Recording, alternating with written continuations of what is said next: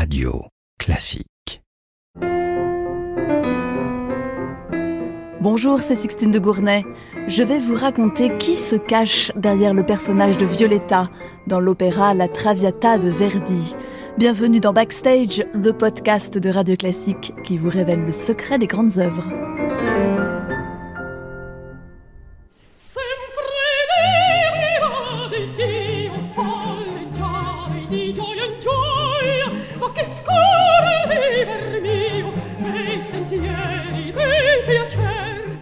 En 1852, Verdi découvre La Dame aux Camélias, un roman écrit par Alexandre Dumas fils en 1848 et que l'écrivain vient d'adapter au théâtre. Enthousiaste, Verdi décide aussitôt d'en faire un opéra et lui donne un titre, La Traviata, ce qui signifie en français la dévoyée.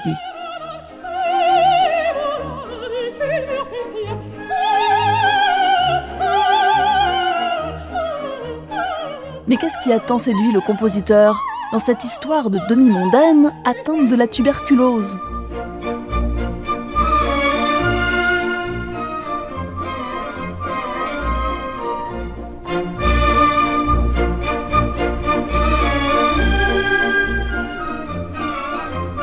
L'opéra La Traviata raconte l'histoire de Violetta.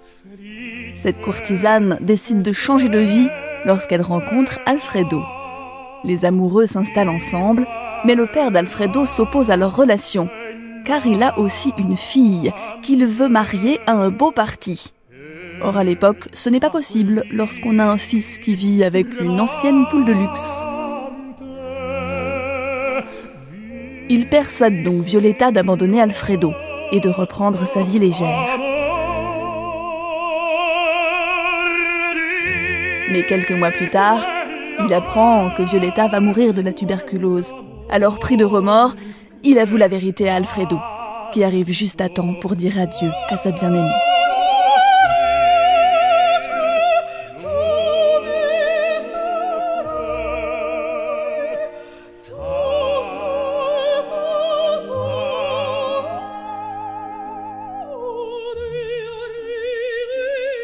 En choisissant cette histoire, Verdi sait qu'il a la matière d'un bon opéra. L'héroïne au grand cœur va émouvoir le public et les rebondissements vont le tenir en haleine jusqu'à la dernière scène.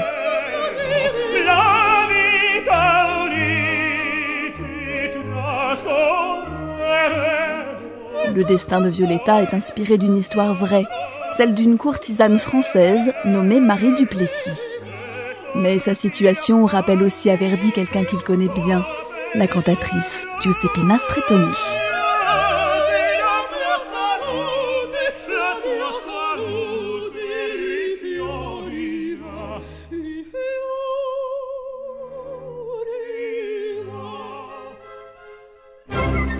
Verdi rencontre Giuseppina en 1839, lors des répétitions de son premier opéra, Oberto.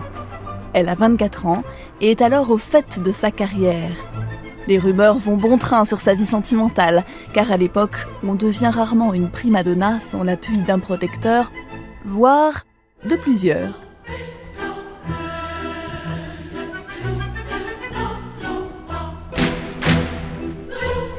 Mais le rythme effréné des spectacles et sa vie privée trop agitée ont raison de sa santé.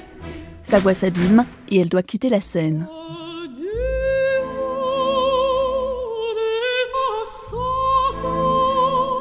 Verdi la retrouve quelques années plus tard et tombe amoureux. Mais le passé sulfureux de la chanteuse choque la famille de Verdi et le couple souffre des commérages. L'avenir de Giuseppina sera cependant bien différent de celui décrit dans La Traviata. Violetta sacrifie son amour aux conventions sociales avant de mourir jeune et dans la misère. Giuseppina, elle, va s'imposer aux côtés de Verdi. Le compositeur l'épousera 7 ans plus tard. Elle restera à ses côtés pendant près de 50 ans et mourra confortablement à l'âge de 82 ans. Cette fois, l'amour a triomphé.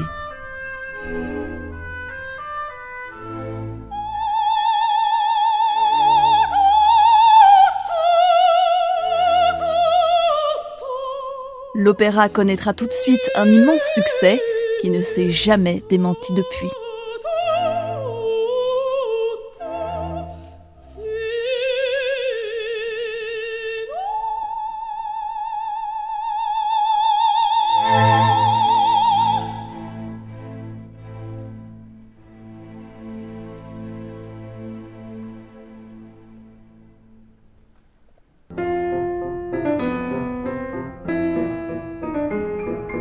Dans le prochain épisode de Backstage, Jean-Michel Duez vous racontera l'histoire du boléro de Ravel.